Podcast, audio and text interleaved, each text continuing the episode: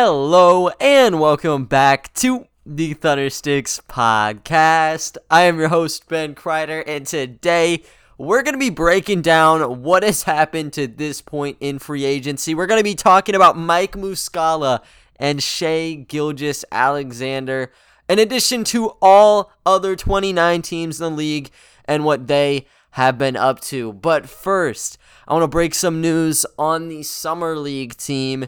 There's no official statement from the Thunder right now, and they always tend to do this. They wait until the final second to release a preseason roster or a Summer League roster, just any tiny thing. They wait until the final minute to push the news out. But I talked to Nate Daniels. He is Rob Edwards' agent, and he will be on the Summer League roster. If you guys do not already remember Rob Edwards from February when he was going off with the OKC Blue, he was ridiculous. He was their best three-point shooter, shot 44% from distance, and he averaged 12.5 points, 3.4 rebounds, and 1.5 assists, pretty much playing off the bench the whole entire time. And this is one of those guys, he's a 6'5" shooting guard. He really doesn't slide down to the one. He's not really fast, but he is kind of like a Frank Jackson, Jordan Clarkson type where his role is just rested in his scoring ability. He's going to go out there and try to strum out 10, 15 points in a matter of like 8 minutes. And that is something he legitimately did in the first half of the Blues season. When you had the Blue number one in the G League, when they were like 7 or 8-1, it was ridiculous. A lot of it had to do with what Rob Edwards did because you had Moses Brown, you had Chase on Randall, Poku, Ty Jerome. There was a lot of people on that starting unit for the Blue. But coming off the bench, you had Omer Yurtseven and you had Rob Edwards. Now, Yurtseven wasn't as dominant early on. Rob Edwards was. So you would get like a 10, 12-point cushion by the time Edwards would check in. Like 4, maybe 3 minutes left in the first quarter. That's when his time came to actually jump on the court.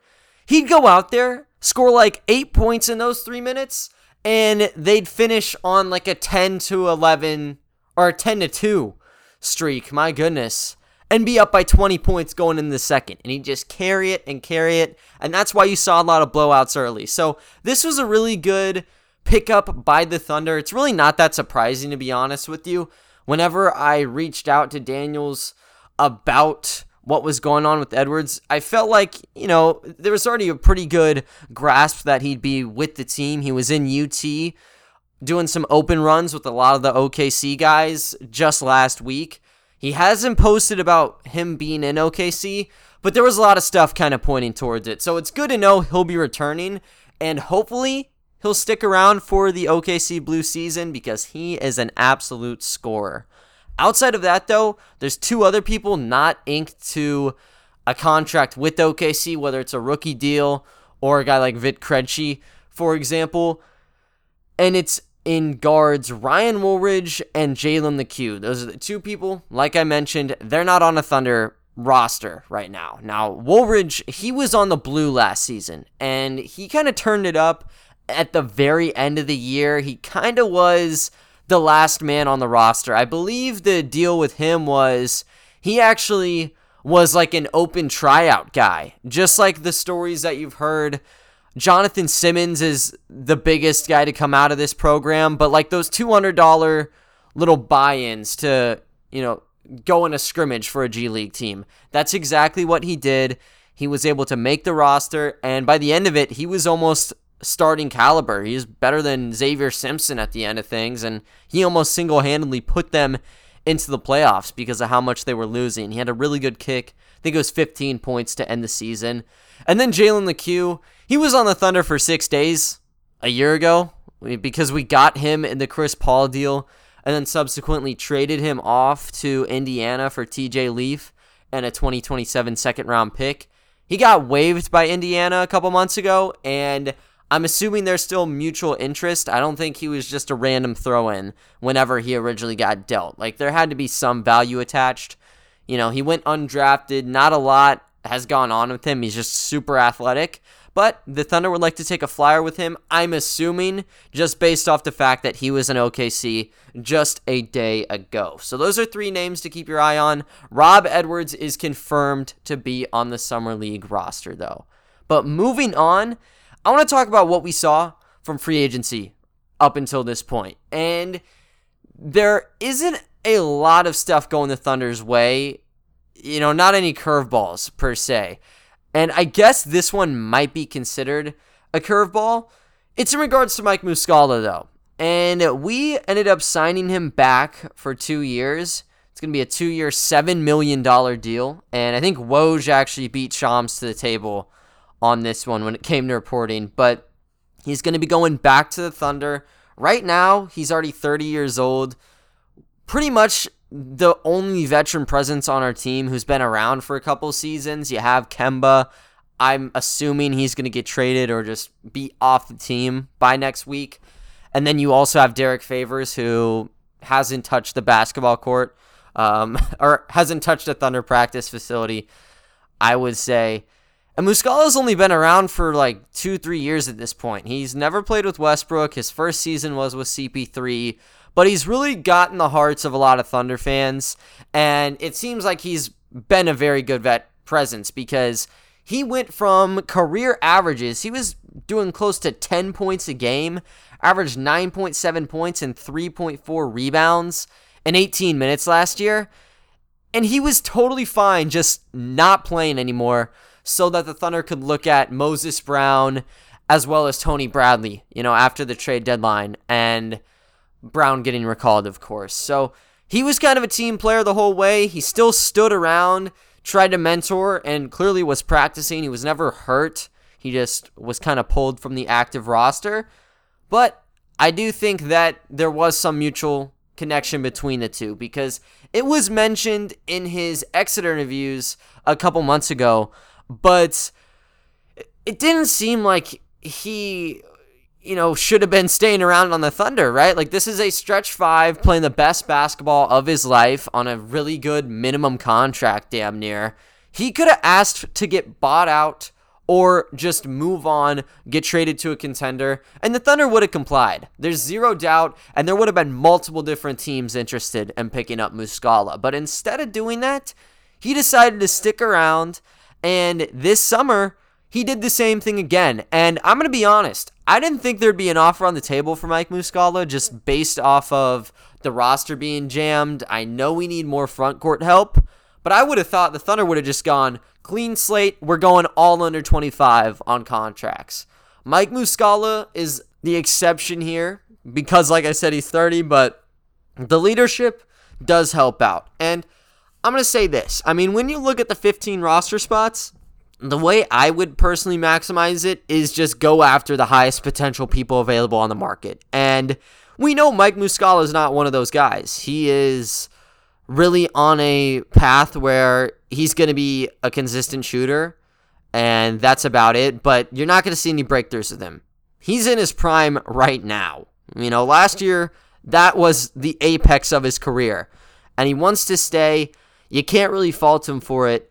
But yeah, I mean, in terms of trying to play long-term, Mike Muscala was not the option. But you can try to draw comparisons to Muscala to like a Collison almost. And I know that's kind of like, I don't know, that might be a stretch just because Collison only played for the Thunder.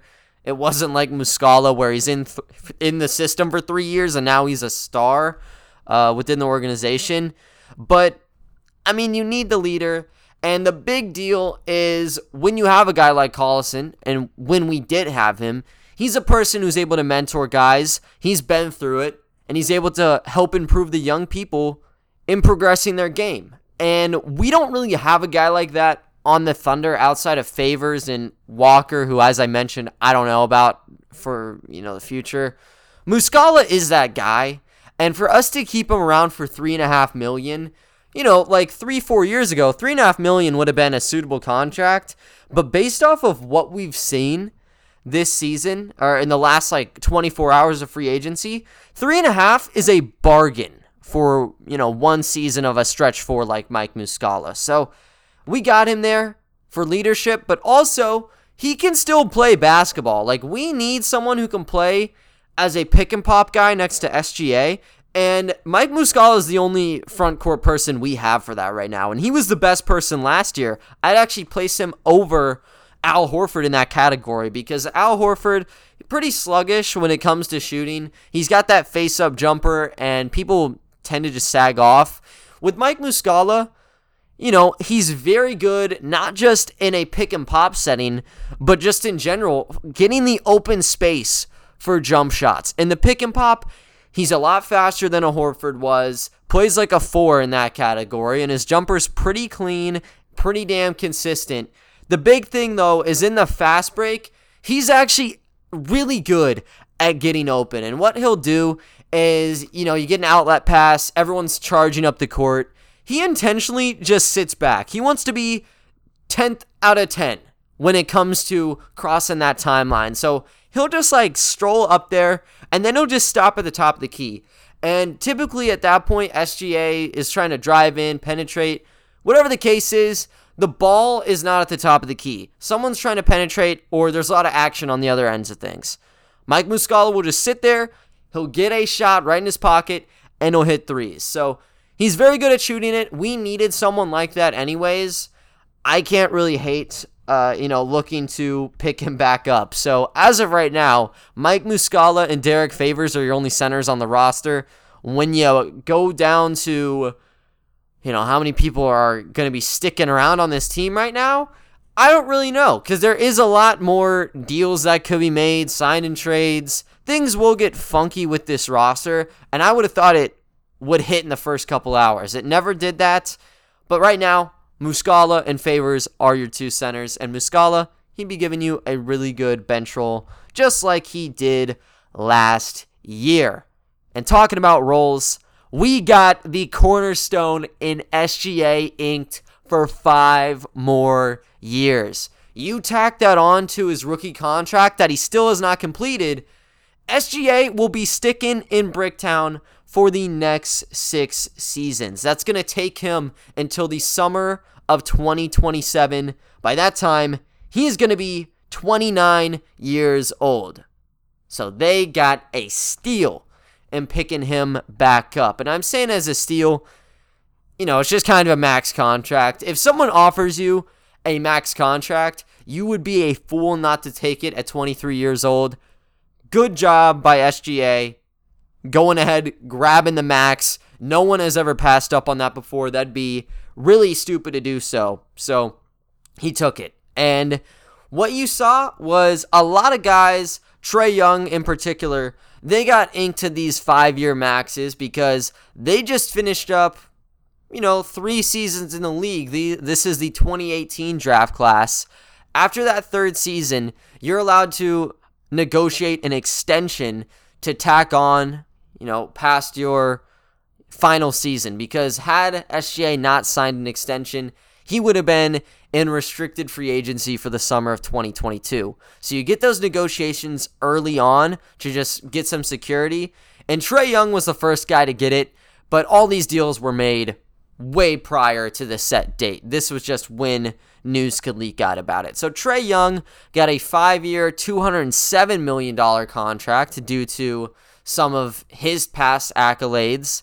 For SGA, his contract is for 5 years as well, but it's only for $172 million.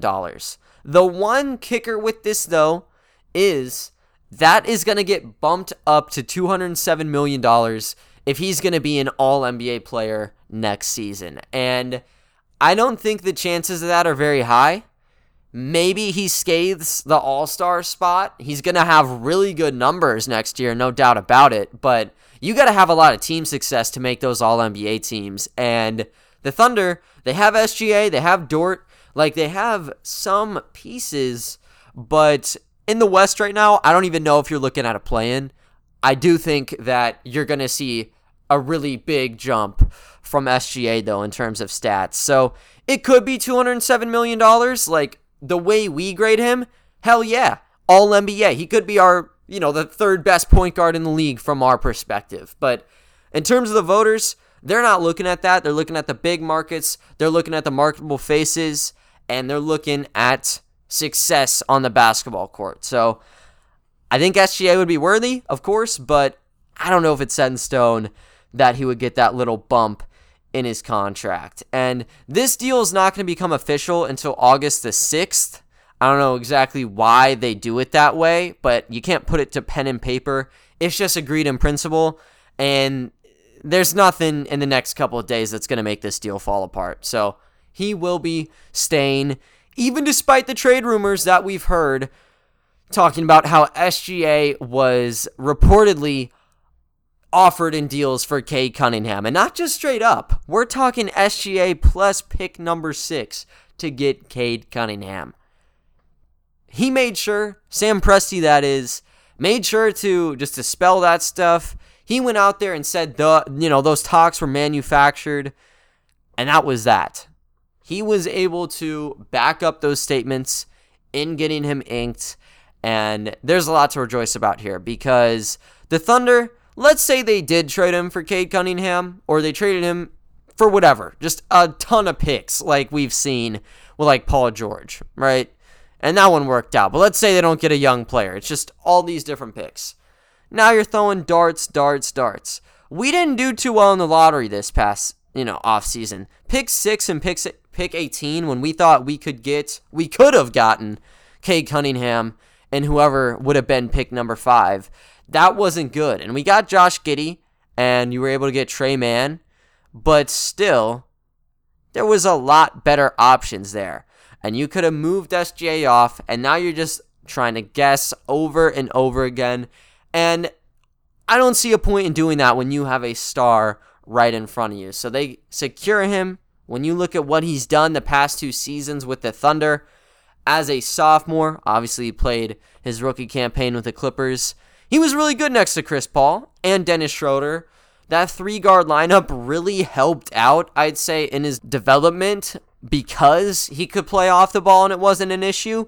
But this past season, the ball was in his hands and he had to control things. I mention it all the time, but he was number 1 out of however many guys there were in the league in terms of drives. There was like a 5-drive gap between himself and second place and Luka Doncic. And overall, he was still killing it. 23.7 points per game, 4.7 rebounds, and 5.9 assists. Granted, he didn't even play half the season last year because of his plantar fascia issues combined with like health and safety a little bit early on. But he was really impressive when he was playing, and it was obvious that he was the reason that the Thunder were still in some games. The way he's able to drive in, hit the open man, whether it's someone rolling to the basket or out in the corner, is great. But even then, a lot of the times, he didn't pass to the open guy out there, and he wanted to drive in through contact. He could get to the foul line, but he also can take hits when he's slashing to the basket, and he's become a really good inside finisher.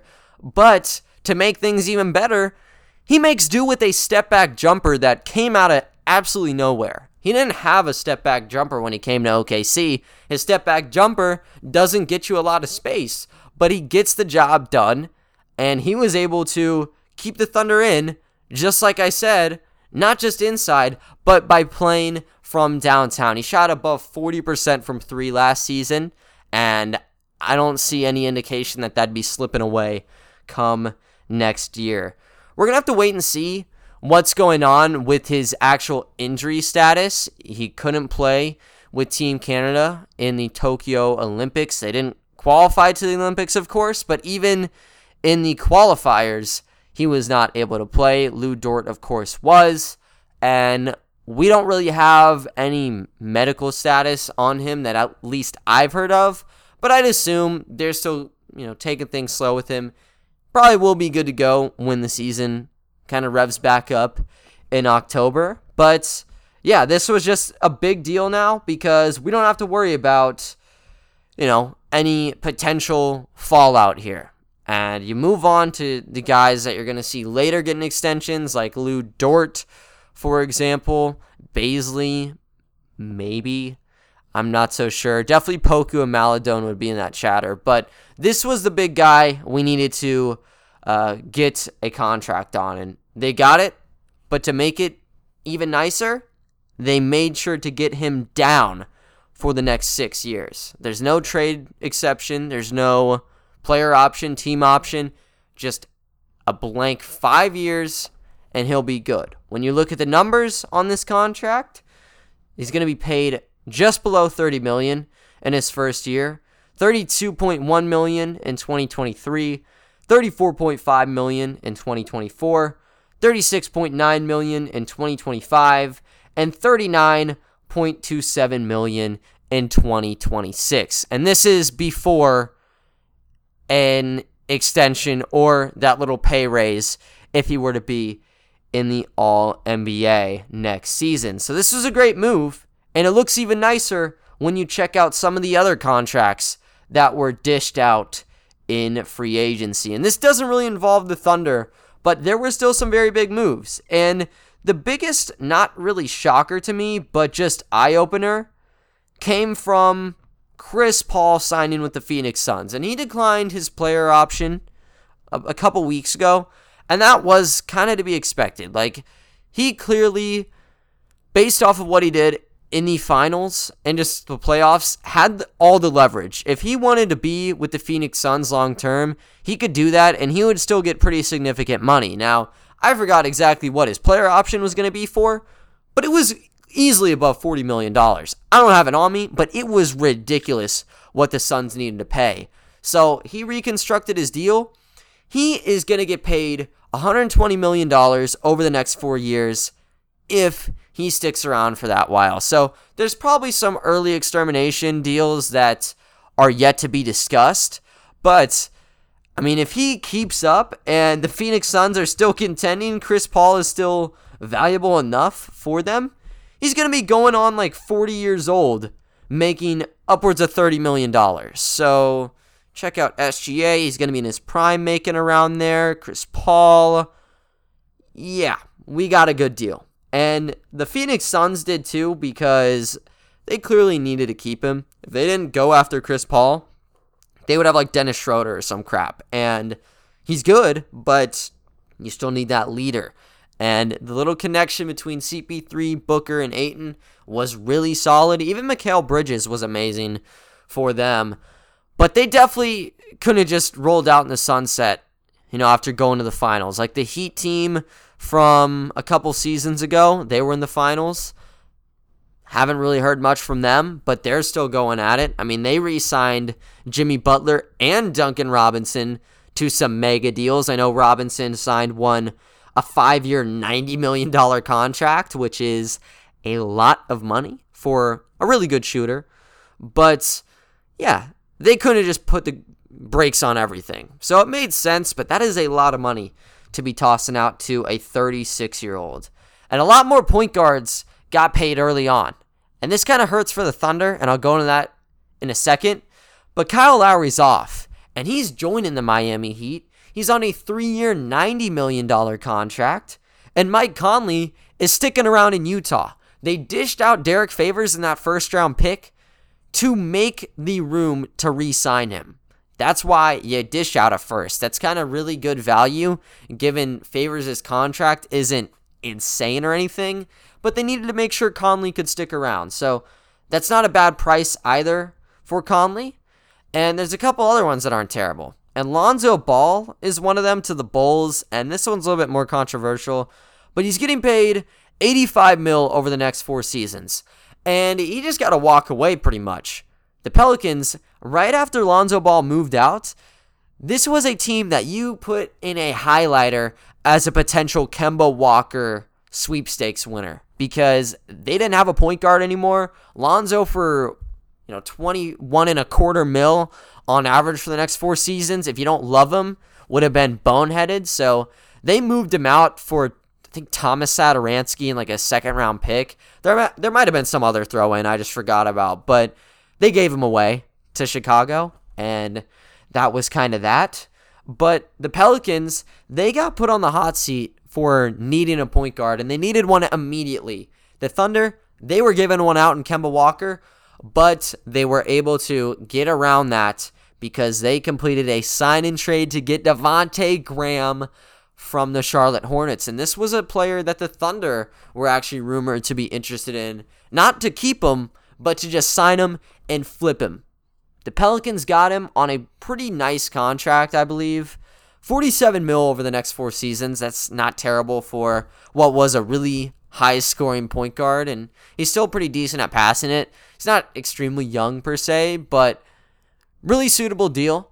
I think it's team-friendly for them. And for the Thunder, that is like a stab in the heart, because you look at what is left for them, there's about nothing in terms of moving on from Kemba Walker, because the big teams that you had your eyes on were like the Chicago Bulls, the New Orleans Pelicans, and really, for me, that was about it. Maybe even the Miami Heat or something if they didn't get Kyle Lowry, but there were like 2 or 3 teams even in the mix now.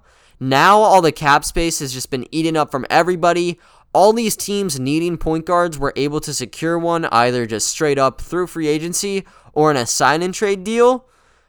And the Thunder, they're just the one left at the table. They don't have any say, and I don't know what kind of deal could be made. I guess the Dallas Mavericks are their last hope if they want to trade Kristaps Porzingis out to them, but even then, I'm still skeptical of what the future will hold with him. So it's a bit awkward. I mean, on the bright side, the Thunder might be getting another asset of some quantity from the Washington Wizards, because they are looking to get Spencer Dinwiddie in a sign-and-trade deal because they can't sign him outright. They just don't have the cap space to. They need to compensate Brooklyn. And the report that I heard is it'd be a first-round pick. They have a first-round pick that the Thunder hold right now. I think it starts in 2022, maybe even 2023. But the protections are like 1 through 16, 1 through 18, 1 through 12. This bad boy goes for 5 seasons. So they are not able to move picks during that time unless they alleviate the protections on those.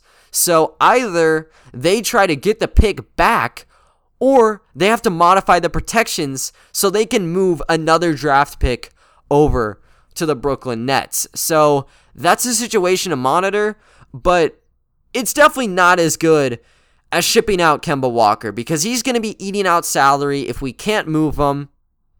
And it's not a problem now, but over the years, it's just going to keep weighing on you, and you might even need to release the guy, and that is the worst case scenario, because then he's stuck on your roster forever. Kyle Singler, he has like 2 years left on his contract still, and it's about $1 million a year. I don't have the specifics on it, but it's really high six figures that he's getting paid out. Imagine what's going to be going on with Kemba. And luckily, the Thunder are so young, even if you do have to give this guy however much it is over the next 2-3 seasons, it's not going to kill you. But you got to get rid of it, and you got to get rid of it as fast as possible if you have to waive the man. So I don't know what happens with him, but it was just a really bad break for OKC in terms of how you could move around Kemba Walker. And moving on from that, I mean, there are a couple other guys that I just feel like I needed to talk about.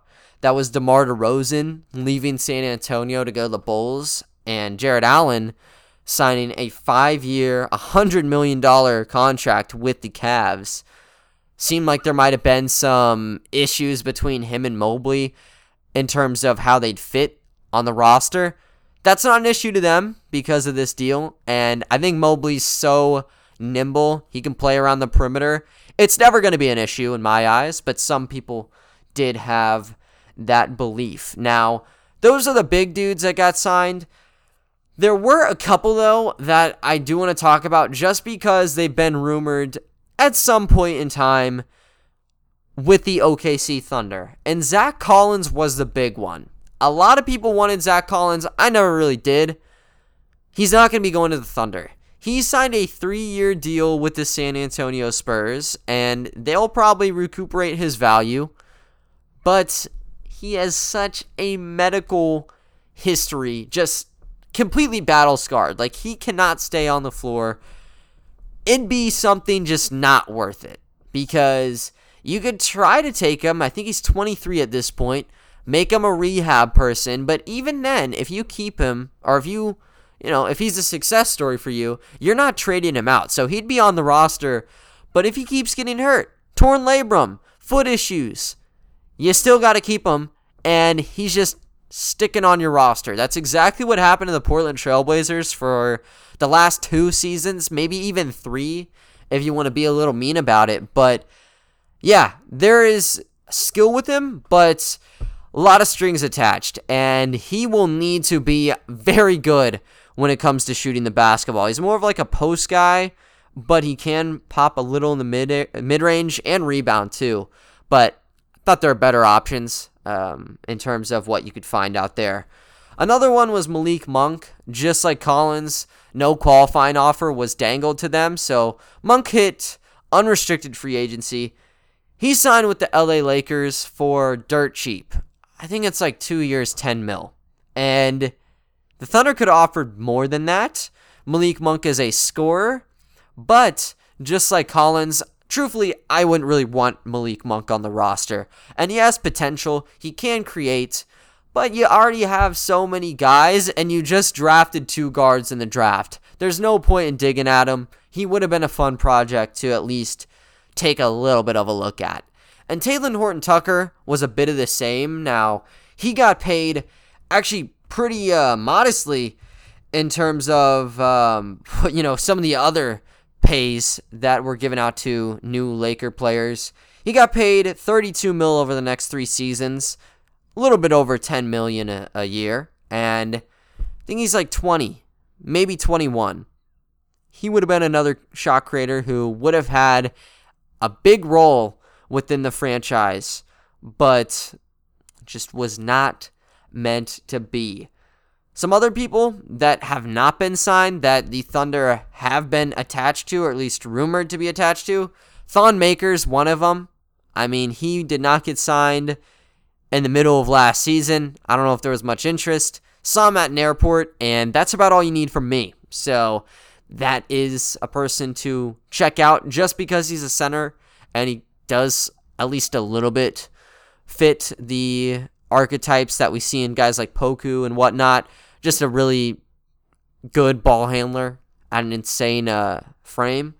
But that's kind of one that I could actually realistically see. There's some good players still available, though, where the Thunder could scoop them and try to ship them out. And Dennis Schroeder's the best free agent still on the market. He was reportedly given like a 4-year, $48 million contract from the Lakers. And it might have been 3 years, but he was about to get $50 million. He turned it down thinking he could get more money, and it completely backfired. No one has the space for him anymore, and the Thunder, they're one of the lone teams that do. So you could try to scoop him and push him back out onto the market. I don't know about that one, though. I think there are some better options as opposed to him, but he's a very good point guard, and he would be able to contribute really anywhere. John Collins is a person that also could be signed by us. We have $30 million in cap space. The Atlanta Hawks did give a qualifying offer, so they'll ultimately get the final decision on signing him. But he'd be the perfect player next to SGA. And I made a pod and a blog post dedicated to John Collins back when there was trade rumors about him, because he can shoot the three. He's crazy athletic. He'd be the perfect lob threat.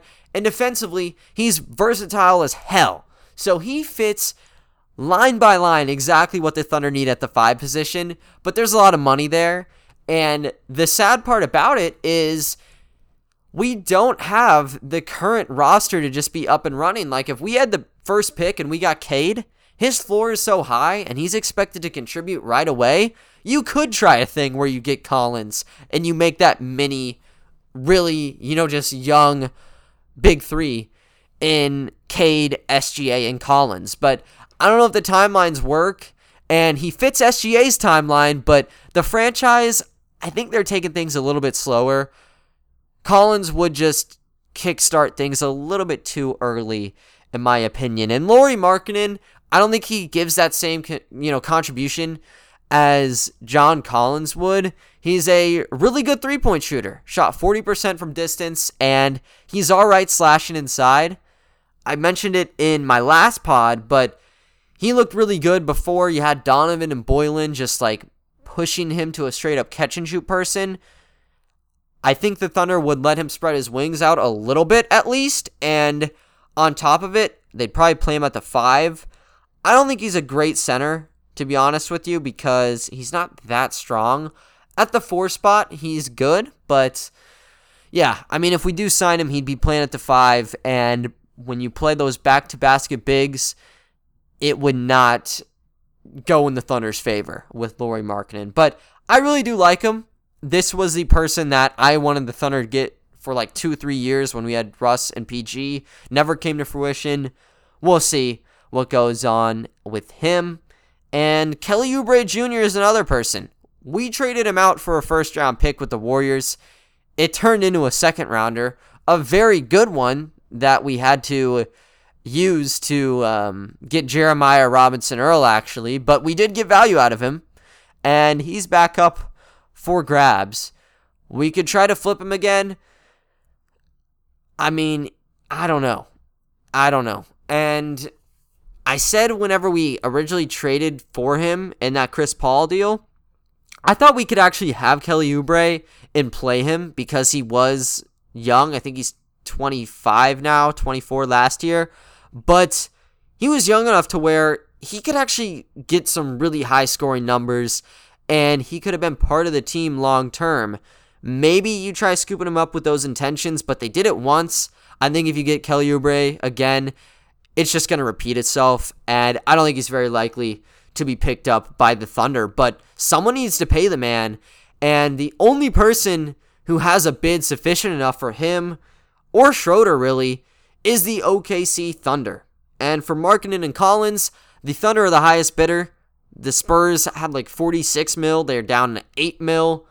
So they're in good shape, but, you know, if a bidding war does break out, they will get the final shot when it just comes down to it. And there's another person who the Thunder kind of as a dark horse could use. There wouldn't be that restriction, though, being an RFA. It's Reggie Jackson, and he went off in the playoffs. He's expecting money. The Clippers do not have that money, and most people do not have that money. He'd be a lot cheaper to get than Dennis Schroeder, in my opinion, but he'd still cost you a pretty penny.